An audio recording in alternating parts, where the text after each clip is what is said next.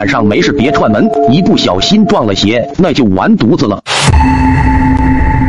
毛蛋的老婆小倩很喜欢晚上串门，经常去隔壁邻居家里走动。有一天吃过晚饭，小倩又出去了。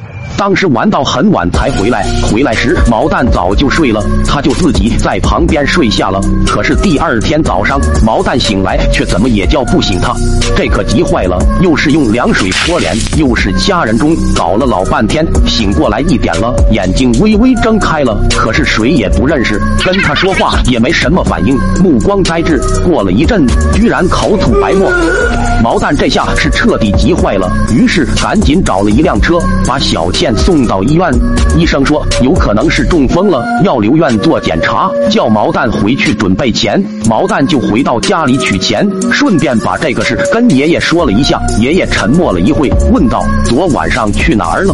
毛蛋就具体的说了下昨晚小倩的情况。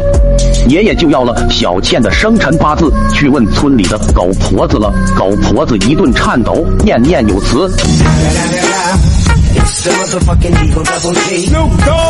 折腾了一会，就说你孙媳妇这是碰到不干净的东西了。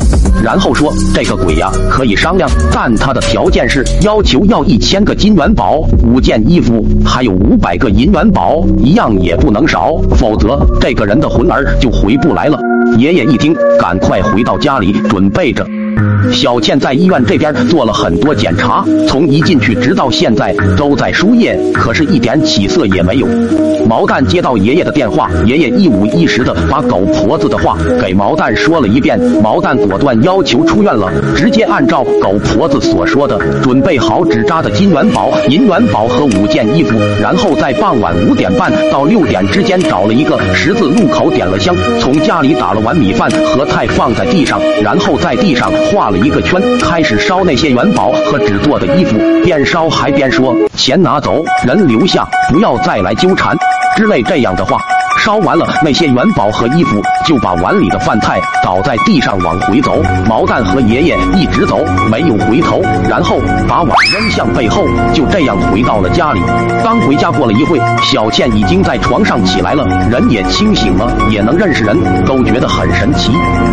到了晚上十二点，大门突然砰砰砰的被人敲着，就听见门外悠悠的说道：“小姐，还差一个金元宝。”